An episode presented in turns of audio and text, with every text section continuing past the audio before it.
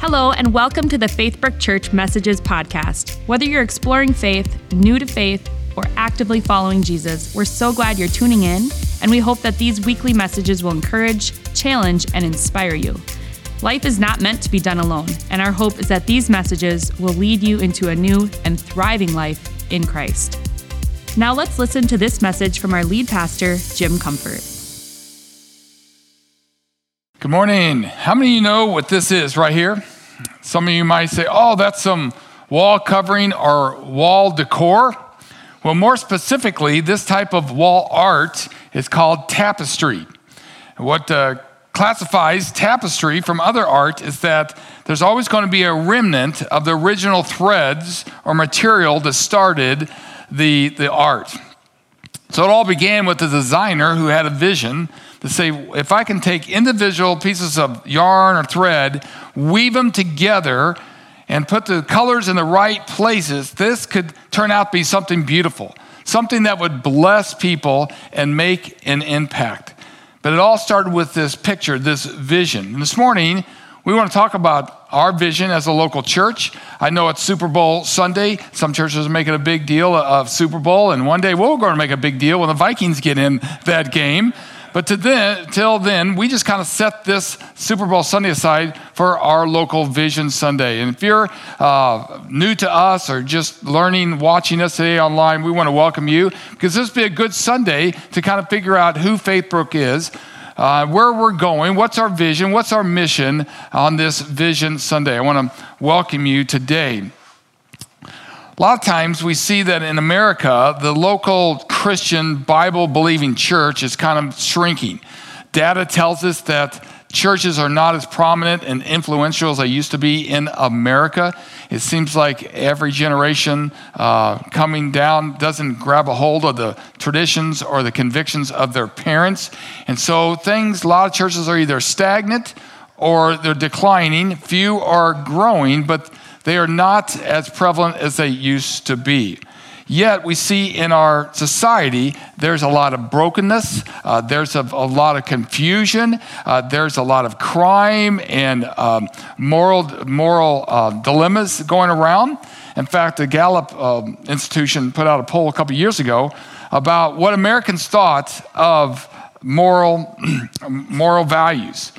They said that they found that 78% of Americans saw that moral values were getting worse in America. And when they dug a little deeper about what kind of moral values, they specifically said that consideration of others was the worst moral value that they saw that was deteriorating, declining in our world. You know, sometimes people don't want to show up to church, they're just busy. Sometimes they think the church is not relevant. Sometimes there's been hypocrisy, scandals, um, and they just don't see the need. And so we see this issue of churches declining at the same time, we see a brokenness in our society. Well, this brokenness and the need to redeem, to be healed, is why Jesus Christ came. Because from the very beginning, God made humanity, gave them free choice. And through the years, humanity would, would make choices that would damage each other and damage the relationship with God. And there would be hurt and problems and damages. And God so loved the human race that he would send himself through his son, Jesus Christ, to redeem, to correct, to reconcile human beings to him once again, to put them in right relationship with himself, right relationship with each other, and right relationship with creation. He did this on the cross, and he would bleed for our sins through atone and cover them, and then eventually he would ascend. Well, then he said to his followers, Hey, it's your turn. You have to carry on the message. You have to carry on this mission of this redemption of this broken world. I have a vision for people to collect, those who claim to be Christ followers, to come together in unity and functionality, to communicate this message of redemption, of love, and salvation from sin. And so we find this theme in the book of Ephesians this winter. We're kind of going chapter by chapter, verse by verse in the book of Ephesians to grow our faith to be strong. A lot of times we are not very strong individually in our faith. We're kind of inconsistent. Uh, a lot of times we see churches that are kind of weak, they're kind of inconsistent. So, who can live strong and authentically in their faith? What church is going to come together and make a difference and live wholeheartedly for God? And so, this theme is what Paul is writing to his, his church in Ephesus. See, Paul started this church. He loves these people. He's invested these people. He realizes that they are in a secular society. Most of Ephesus is definitely not Christian. They're very sensual. And so he's not there anymore. He's kind of trapped in Rome. And so he's writing this letter. There's six chapters of it. And he's concerned that they will kind of break down. They would kind of lose um, encouragement. They would start compromising in their ethics and their behaviors. Their neighbors, the city would say, Oh, I thought you were Jesus followers, but look how you live. You're not very consistent. You're kind of weak. And so he's writing this book of Ephesians to encourage them that if you're going to live for Christ then live strong, to be Christ and reach your full potential. Now, today we're going to kind of uh, move into not just individual strength, but corporate strength church strength. And we'll see this in the scripture. So let's jump into chapter 4, verses 1, where Paul says, As a prisoner for the Lord, then, I urge you to live a life worthy of the calling you have received. I urge you. The word urge uh, in the King James calls it beseech you. It really means to beg you. So Paul is begging them hey, if you're going to claim to be Christians, then live that life authentically. Uh, practice it. Uh, be fully devoted, uh, this life that He's calling you, that you have received. He goes on and said, Here's some practices, here's some attitudes, here's some behaviors, right? Be completely humble, gentle, be patient, bearing with one another in love. Make every effort to keep the unity of the Spirit through the bond of peace. Now, this is critical because a lot of times it's hard to have unity, especially collectively in a church. Don't give up on this. There, there was divisions, there was politics, there, was, there can be scandals, but keep the unity. He reminds them keep the main thing the main thing. There is only one body, one spirit, just as you were called to one hope when you were called, one Lord, one faith, one baptism, one God, Father of all, who is over all, and through all in all. Um, so many times we can get divided on all kinds of little, little details. Uh, all of a sudden, there's denominations and fractions and divisions in the church of Jesus Christ. We need to stay the main thing, the main thing. That's why I'm excited about Tuesday, our community Lent worship service. Uh, I don't know, 10 years ago, we just, pastors in the area, Maple Grove, said, hey, we know that the, the, culture is changing in America. We need to do our best to, you know, come together. We don't need to be competing with each other as churches. But if you love Jesus, if you're preaching out the same Bible, the, the essentials of Christianity, let's see what we can do as a collective collaborative for the kingdom of God in Maple Grove and the surrounding areas. And one of the things we do twice a year is a worship together. And so this Tuesday at the Covenant Church, Maple Grove, that's on like County Road 30 over there by Sam's and Walmart, right? Right there by Highway 94. We're going to come together 6:30, and by the way, it's not going to be a bunch of preaching. It's going to be mostly worship. We're going to collectively uh, take communion together, and then everyone the opportunity to go to prayer stations and just kind of pray over our, our, our city or, or, or leave. Uh, it's going to be pretty casual there. So hope to see you. It's part of what Paul was trying to say here. Hey, let's keep the main thing the main thing. Now, he kind of moves into uh, individual um, uh, parts. But each one of us, grace has been given as Christ apportioned it. This is why it says, when he ascended on high, he took many captives and gave gifts to his people. So each one of us kind of reminds us of this tapestry. So we cannot have this beautiful picture, this beautiful design, without each part. And each string is important, just like in the church. Each person is important to God, and each person is important to his collaborative collection of people. And by the way, each person has been giving gifts Did you know in the Bible there's 28 different spiritual gifts that been, have been identified? And each gift makes a difference. Just like each thread with different colors can bring together something beautiful, something that will be a blessing. Most people don't know their spiritual gifts, but there's gifts from administration to discernment to mercy to helps to hospitality to giving, healing, languages, and so on. All are important for the beautiful picture that God wants to, to build through his local churches. Now, sometimes there's the gifts that come through leadership in local churches. The next phrase, he identifies a couple of these. So Christ gave the apostles. Apostles in those days were seen as the people who had actual contact with Jesus. Um, Jesus ascended, they would move on.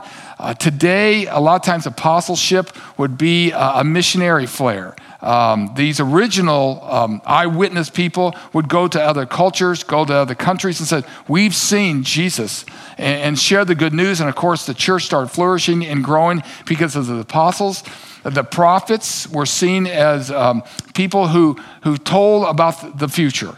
Now, sometimes people interpret that and say, well, I have the gift of prophecy, I can predict what's happening in your life.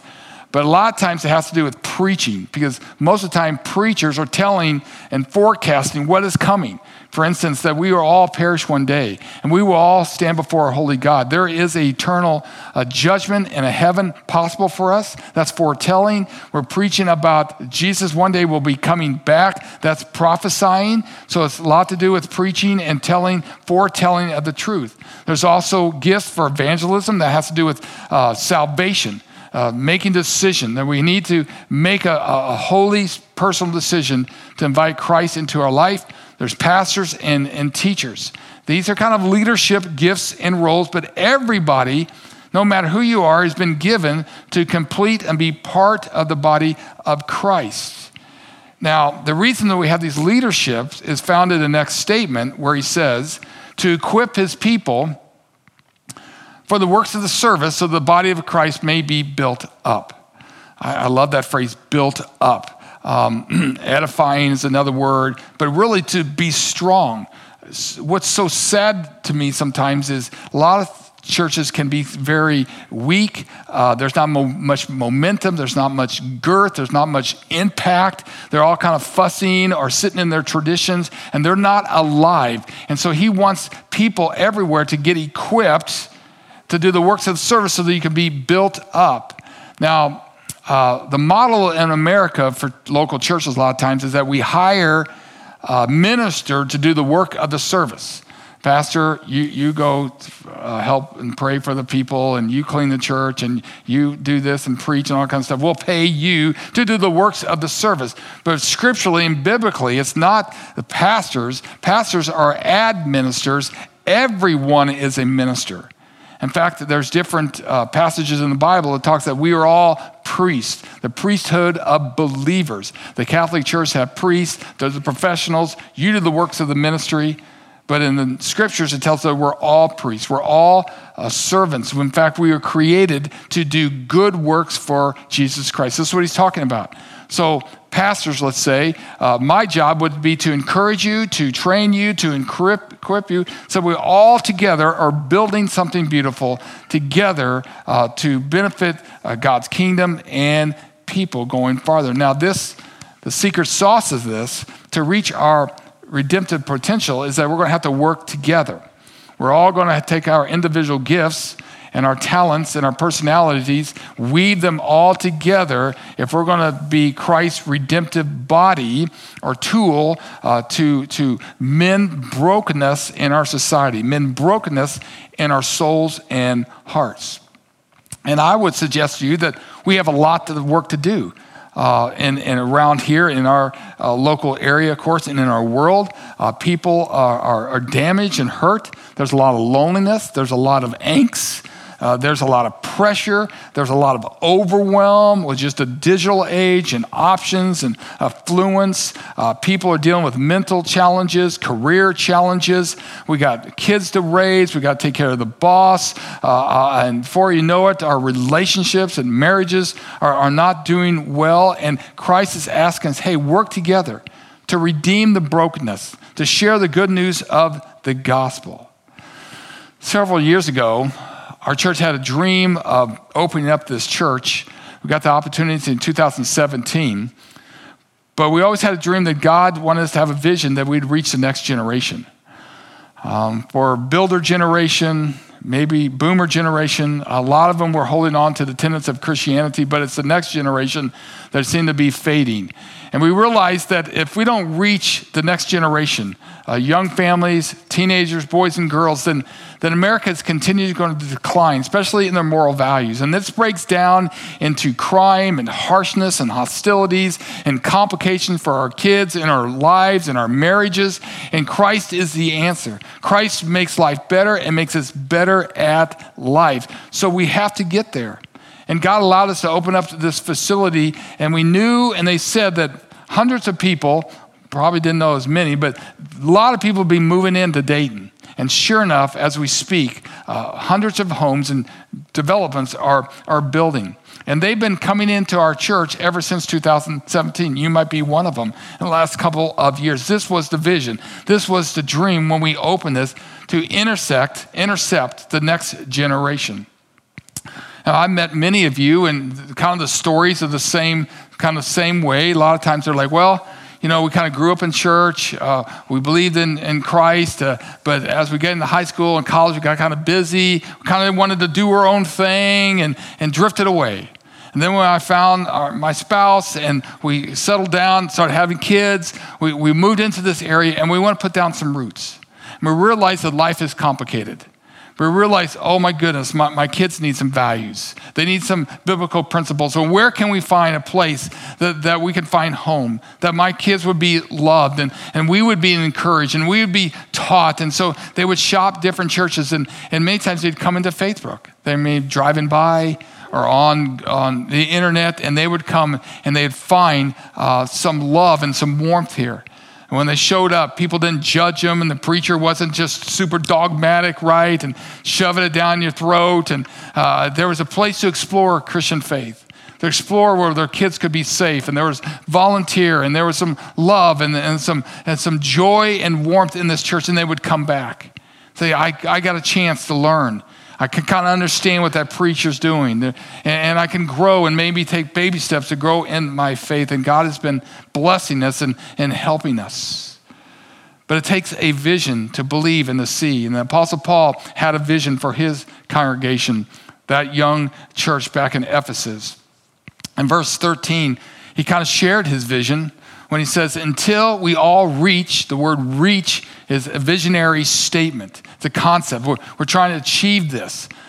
And we're trying to achieve unity in the faith and in the knowledge of the Son of God and to become mature, obtaining to the whole measure of the fullness of God. We want all of God, the fullness of God. His vision was about the knowledge of God and, and maturity and fullness. Well, here at Faithbrook, we also have a vision that we're inspiring to. A couple years ago, we kind of chiseled out um, who we want to be, where we want to go. And I want to just kind of share our vision or remind you for some people what our, what our hopes are, what our prayers are. And that has become a healthy, vibrant, spirit guided church impacting our community and our world. And uh, this healthy thing is super important to these days. There's a lot of scandals and dysfunction in local churches. We want to be healthy. That starts with integrity, that starts with some transparency, that starts with a lot of humility. We also want to be vibrant. This, is, this word means alive. This means att- attractive. It's a place where maybe you're like, hey, you got to, yeah, I want to invite you to this, this church. And of course, spirit guided, that we're on our knees we're saying, God, it's not my will, your will.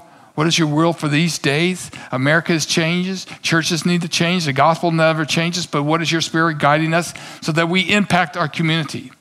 You know, when I started in ministry or thinking about going into ministry, I noticed a lot of local churches, they were just kind of brick buildings with a steeple on top, and it was just kind of like exclusive, like country club for Christians.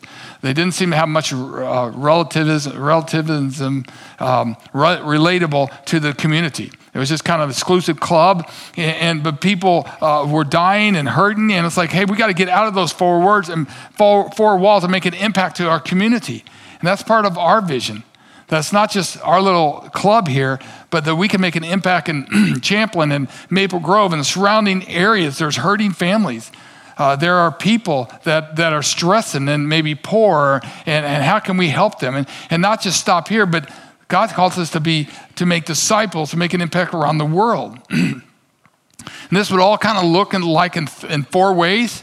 Uh, one would be creating an invite culture that you would be so confident of, especially the Sunday morning experience, that you would be uh, um, encouraged to, to invite somebody. In fact, we had someone the last couple of weeks that inviting their neighbors, say, hey, uh, I think you're going to enjoy um, Faithbrook, and they, and they came. Uh, engaging families, because we know that the majority of Dayton around here is, is young families are moving in. So how can we teach them? This, last, this semester, we, we sponsored a financial peace university I just saw a headline this last week that millennials uh, have the highest amount of personal debt that they're wrestling with, with interest rates. So God had some teachings and some principles. Uh, developing leaders. Guess what?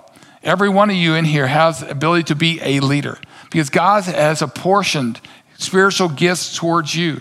Maybe you're not going to be some CEO somewhere, but you can lead your neighbor, you can lead your family, you can lead a friend somewhere to encourage them or, or even to help multiply the kingdom through this church and to produce authentic followers of Christ. Authentic, fully devoted Christians. It'd be like, hey, uh, someone uh, sees you at work and you say, well, I attend Faithbrook, and they're kind of like, hmm, is that person plastic or is that person real? Are they authentic? Do they really believe in their religion or their faith? And our, and our aspiration is to produce all in strong followers of Jesus Christ. Now, this takes some work, and there needs to be some development, some roadmap how to get there. Lately, we've been sensing that we need a little bit of help on what the future looks like. Praise God. We survived the, the, pandemic. We lost some people, but people trickled back. The last couple of years, we've got some momentum as a church.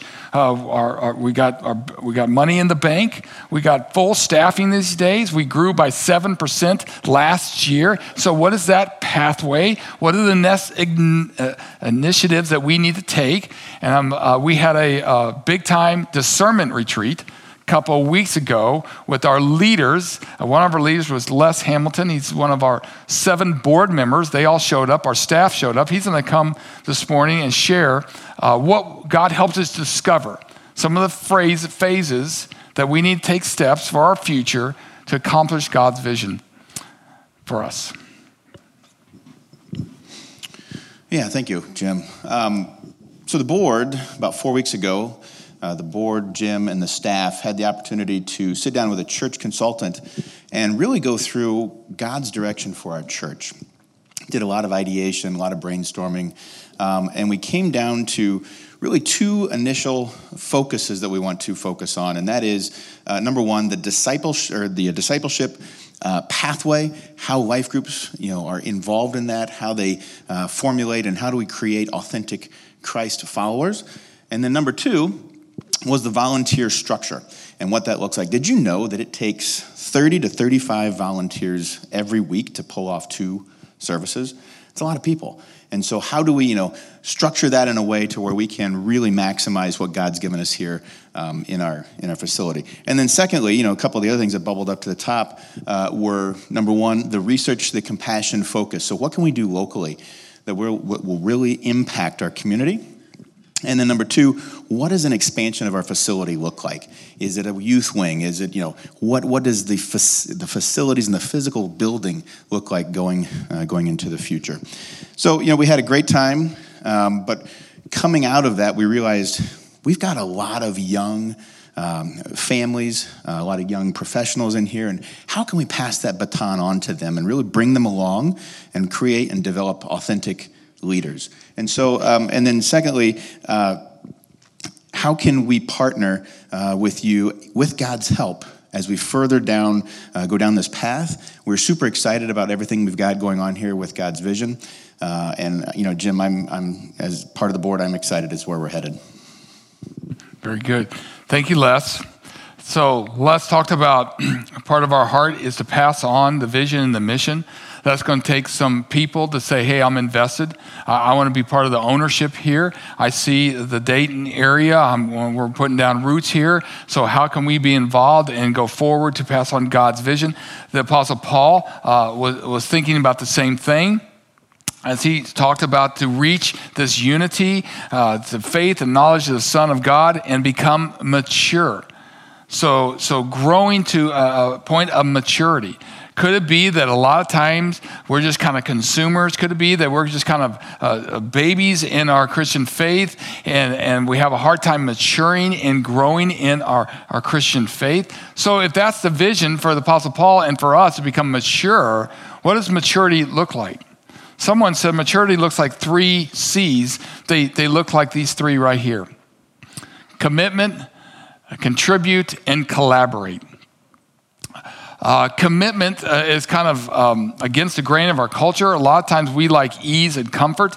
We don't want to put out more energy, uh, but we know if we're going to commit as Christians, uh, grow as Christians, we have to be committed. You know, Jesus Christ was committed to you, He did not have to come from heaven. He could have continued to say, You need to earn your salvation by works and, and, and religious activities, but I so love you. I see your brokenness. I'm coming, coming down. And I, he paid a high price on the cross for us. He was committed to us. And so he's asking Christians, says, Hey, be mature, get committed. In fact, we see in the Gospels as he was traveling with his disciples, they were asking him about, Hey, this kingdom thing. And he says, Hey, Somewhere you got to get committed. You got to deny yourself, take up the cross, and follow me. That's hard work sometimes, but it takes commitment to be a mature follower of Jesus Christ. Second one is contribute. So it's no, uh, it's no secret that we live in a very consumeristic culture. Um, we got plenty of money, and we just kind of travel around and say, hey, uh, what's best for me? You know, uh, that restaurant, the other food doesn't taste that good, or my kids don't like it and stuff. And a lot of this consumerism can creep into the local church. Before we know it, uh, we're kind of uh, um, young in our thinking. It's like, hey, what can that church do for me? And when you're young in your Christian life or just beginning in your, your path of Christ, that's okay. You kind of are a consumer, what's good for my kids. But as we grow to mature, you realize it's not all about you.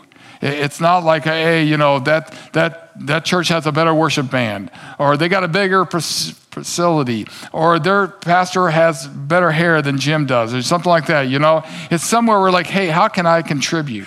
And each one of us has been given talents. Each one of us has been given gifts. We all have some time, not much time, but we have some talents and resources. We also have some um, treasures, right, that we, the funds to contribute. And when we mature, we realize that somewhere we have to contribute to the cause, that we have to grow and, and give of our time or give of our treasures and talents.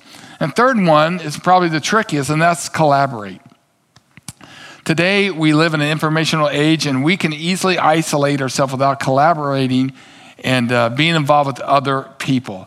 Uh, it's true that we can work from our home individually, we can shop from our home individually, uh, we can be entertained individually. We really don't even have to get out around people. In fact, we can just uh, you know pipe in our religion to ourselves. But Christ's dream and his vision was for people to work together as a body, as a unit, as a family of God. It's kind of like the tapestry that that's just not individual religion right? That's easier. But when we have to collaborate with others, that's where sometimes it gets a little messy. It gets a little bit tricky. There's personalities and there's people all in process, right? And, and I'm supposed to be involved with, with them in a local church.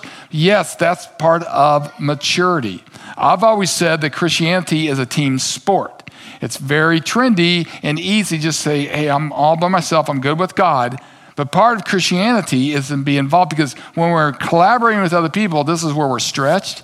This is where we have to extend grace. This is where we have to understand. Sometimes we have to yield, right, and submit to, to others and work together to create this beautiful picture, this beautiful mission and vision going forward. So here, Paul is trying to teach them and to encourage them to be mature. And when we reach maturity, we're not infants anymore. He says in verse 14, then we will no longer be infants, tossed back and forth by waves and blown here and there by every wind of teaching and by the cunning and craftiness of people in their deceitful scheming. So he knows these people are vulnerable. We got false teachers, we got different philosophies, opinions. We have that even today, and we can easily be seduced from over there. We're kind of like little infants. Now, here at Faithbrook, we love infants. We love them physically. Uh, little babies around here. We even dedicated part of our conference room to be a mother's room. That's how important they are. Um, we even like baby Christians. In fact, we kind of pride ourselves on some baby Christians because that means you are started new in your faith. And as baby Christians, infants, you're, you're not, don't all the Christianese, you're not sure maybe how all the Bible thinks, right? The church thinks that's awesome, right? Because you're growing. However, if a human baby doesn't grow and mature, the parents are like, hey, something is wrong. And here at Faithbrook, we don't mind infant Christians at all, but we want you to grow. Paul wants you to grow. God wants you to grow in, in your maturity and the knowledge of, of Christ. So, this is what he's writing to these young Christians in Ephesus. Instead, speaking the truth in love, we will grow, right? Get strong in our faith to become, in every respect, the mature, he loves that word, mature body. This is collection, collabor- collaboration to him who is the head. The head is Christ. And then he kind of brings it together. From him, the whole body is joined and held together by every supporting ligament grows and builds itself up in love as each part does its work. It reminds you of this artwork here. If each thread, each person gets woven in, working together, before we know it, we can do more than we could ever imagine or, or ask according to this power because God has a vision for the church. He's the head. We're working together. There's a blessing, there's an impact, there's even maybe an attraction say, yes, there's something beautiful. Now, Apostle Paul uses different analogies for the local church. Uh, sometimes he uses the bride of Christ, or the family of, of God. He really loves to, to uh, equate the human body to the local church. Did, did you know that in the human body, there's 78 different organs in your body? Okay, uh, you, there's 206 bones in the human body. There are 600 different muscles in your body today. And there are over 900 little ligaments holding them all together. That's the human body. Now, a lot of times we, we think, well, I'm not a, a, an organ in the church. I'm not that important. I'm not the heart or ear or eyeball or something like that. But there also needs to be muscles, and he even brings it down to ligaments. These 900 little ligaments held them together. If you didn't have the ligaments, if you didn't have support, coming together, you could not have the organs and the body would not exist. It's the same way in the local church. He's painting this picture that we are this human body working together. Some have more. Um, uh, uh, more responsibility, some have less responsibility, but we can bring this beautiful uh, picture and art together. This uh, this uh, picture, this graphic on here, I, I picked specifically, reminded us of our mission here at Faithbrook to win, to lead people to a new and thriving life in Christ Jesus. I could have picked any kind of other art, but here's this stairs going up into this kind of this upper room. We're not sure what that looks like up here. Kind of just uh, gets invisible, and it kind of reminds us of the human life that we're all on a journey. We're all growing older, and one day we're going to disappear. And the question is, where are we going? Do we know our eternal destiny?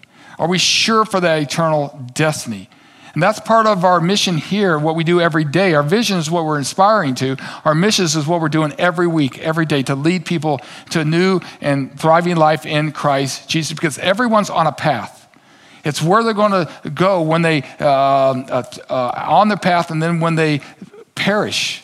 What does their life look like? Now, Jesus said that He's creating rooms or homes for us in heaven, like upper rooms. And our goal and our passion is that every person, boy and girl, teenagers, would make steps to fall in love with Jesus, have a personal connection with Jesus, and the day they die, and we all will die, that we have a certainty that I'm going to be okay because for eternity, I'm with Jesus in my heavenly home. That's why we're so passionate about our vision and our mission. And a lot of times, this is going to take some steps. This is going to take some maturity. That somewhere the, the church body has to weave together in commitment. Church body has to contribute. Our church body has to collaboratively work together, and together we can offer our community and we offer our world a beautiful, healthy, vibrant, stable, life giving church that God is going to use in the modern day.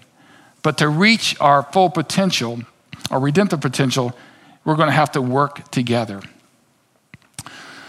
Um, 2,000 years ago, the Apostle Paul knew that the, if the kingdom of God would not advance in that Gentile world without that group of Christians in Ephesus uniting together for God's vision heart for that, that city of Ephesus. They lived in a very secular city, not many Christians, it was very sensual. There was all kinds of temptations and threats to that, that church, and he had them to get had to be strong. He wrote six chapters, all kinds of different topics from family to employees uh, to our everyday uh, ethic life. He knew that that church would have to thrive. They would have to reach their redemptive potential. The same way, God is counting on Faithbrook to reach their redemptive potential. People are broken. People are far from God. And someone has to step up and say, collectively, we got to reach these people to mend and bring Christ into their life. So that one day, when they die of a heart attack, a heart attack or cancer or somewhere, they know for certain they're with Jesus Christ. And they're on this path, they're on this stairway, taking steps, engaging, getting, growing stronger. Some are farther up, some are down here just beginning. That's awesome. But it's going to take each person to do their part and say, hey, Pastor, hey, leaders, how can I serve? How can I volunteer? How can I contribute? Because this is the vision of God. And, and locally, our vision is to be that healthy, vibrant, spirit guided church impacting our communities, Maple Grove, Champlin, surrounding areas, all the way to the ends of the earth. I was looking at some uh, census the other day about our population in this area. They say that there's about 70,000 people in Maple Grove growing. There's about 30,000 in Champlin. I know Dayton's up to about 5,000 or, or, so, but it's all growing. And, and then if you look in the census, how many are associated with some kind of religion? Only 54% identify with some kind of religion or faith group in this area. That's just a little over 50% of the people. Now, if you look at that and say, well, how many of those 54% really have a relationship with Jesus Christ? How many of those 54% say, do you have certainty to know where you're going when you perish? That you know you're going to heaven? How many, you, we might have maybe 10%, 20% that have a relationship with Jesus Christ, that they're engaged with Jesus Christ. So at best, um, there's over 75,000 people in a 10 mile radius that don't know Christ, that they are left to themselves to navigate this complexing, demanding world. So they're all alone trying to figure out how to manage pressures from the boss to do their finances, to keep track of their marriage, to deal with their parenting skills, the morality and the uh, relativism and, and confusion and hostilities in our, all by themselves. But what if Christ is on his knees begging and pleading for our church that could you individually, I've gifted you, I've anointed you, you might be a ligament, you might be a muscle, you might be an organ, but somewhere we can play a part. If we collectively and wholly come together, we can make an impact for this community. Now, friends, this, this is going to take a partnership, if you will. And this morning, we don't do this very often, but I want you to consider uh, partnering with Faithbrook. Now, at Faithbrook, we, we consider membership partnership because Partnership is like investing. Partnership is like linking arms and say, man, you can count on me. We are partnering together. we don't use the word membership because a lot of times membership is just kind of a, a luxury, like a country club.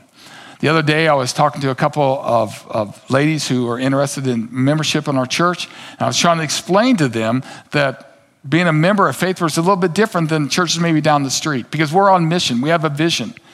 Um, I kind of equate it to a cruise ship to a Coast Guard ship. So a lot of times, like I'd like to be a member here, and I'd like to go sit on a deck someplace and make sure the pastors and people come and serve me, and I'm going to be oh okay. I'm like, you know, that's not our framework of, a partnership. We're asking you to get on a rescue ship.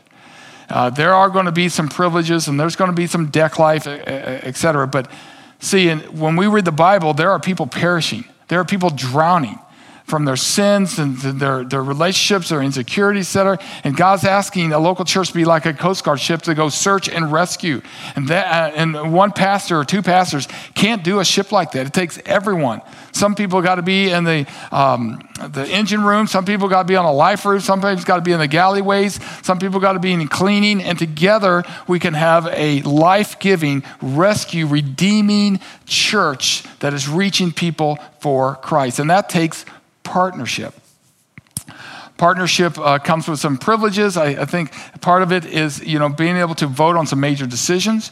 Uh, it is our members or our partners here that if there's a change of pastor, like me, it just doesn't go to the board, but but as part of the partnership, has to vote on that. Uh, every year, we try to rotate our lay leadership. There's seven lay leaders. We try to get men and women. It takes the partners who vote. You need to be a partner because we are counting on those people who are invested. People say yes. We love this church. It's not a perfect church.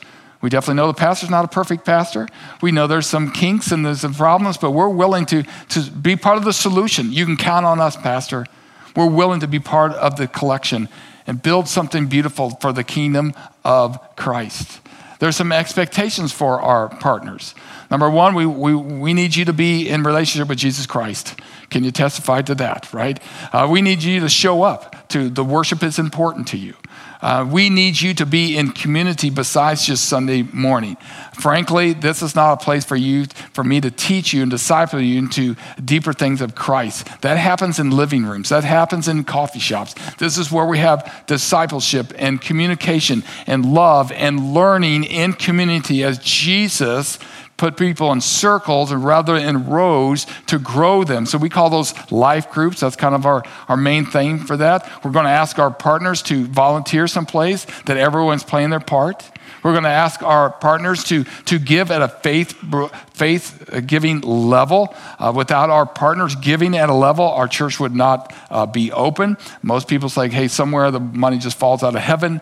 Uh, I'll throw out a 20 here, there. But my friends, the truth of the matter is, operating a life giving, vibrant church in modern day takes more than this 20 bucks a person uh, a Sunday. Somewhere we have to raise up and give if we want to present to our community something that is is attractive, something that is life giving and quality, it takes our partners to give, to serve, give, contribute, to worship.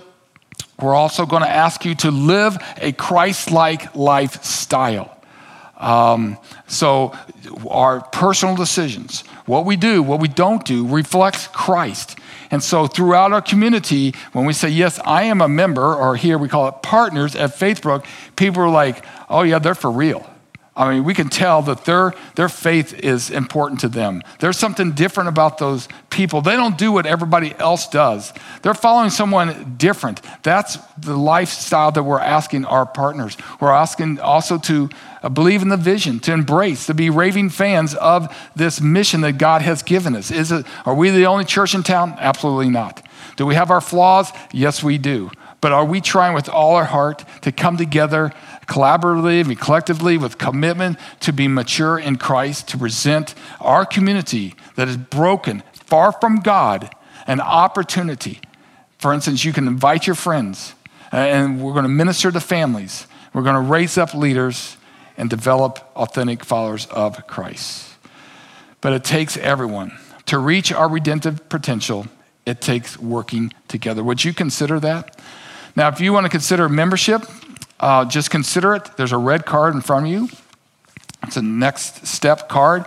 On the back, the bottom uh, box, it says, Hey, I'm, I'm want to learn more about partnership. That doesn't mean if you check that that you become a partner. That's just you want to have a conversation.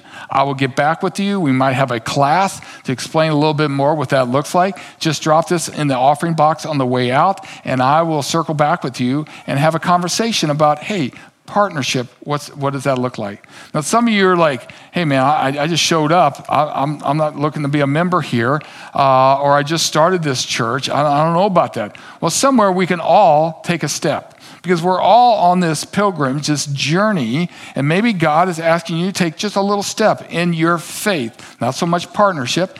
Maybe it's like, hey, I, I, I want to start reading the Bible as often as possible. Maybe I'm going to take a step and to volunteer once a month. How can I help? Uh, maybe it's to contribute some, somewhere financially. Maybe it's a life group. I'm going to try to meet with some people and they, they can love me and help me grow and we can navigate life together. Somewhere, just take a step that God is calling you to do. Because we live in a broken world and everyone God is calling to grow and mature in their faith in Him. So let's kind of close it up with a little bit of prayer and consideration. I'm going to invite you just kind of to center in, maybe close your eyes, and we're going to pray for three things. We're going to first pray for our world and our community.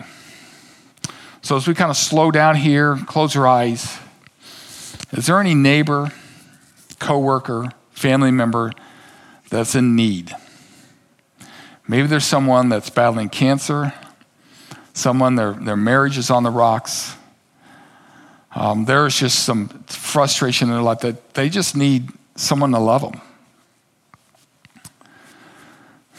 Is Christ calling you to befriend them, to make a difference in their life or even the community?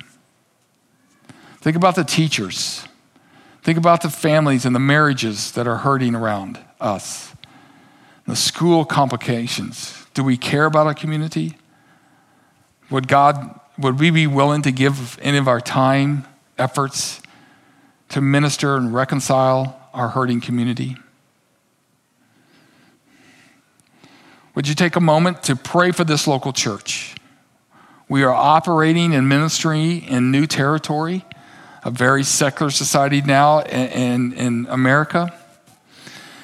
Uh, things are not that, that easy. So, would you just pray for the leadership, pray for me?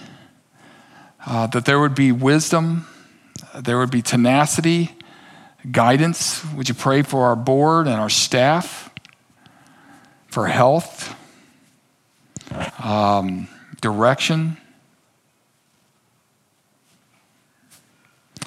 And then finally, I, w- I would ask you to pray for yourself. Uh, where is God pressing on you that you could take another step? Where is God pressing on you that there's a step of commitment? Maybe some ownership, maybe partnership, maybe just volunteering, maybe just getting closer to Him, a step on this, this path.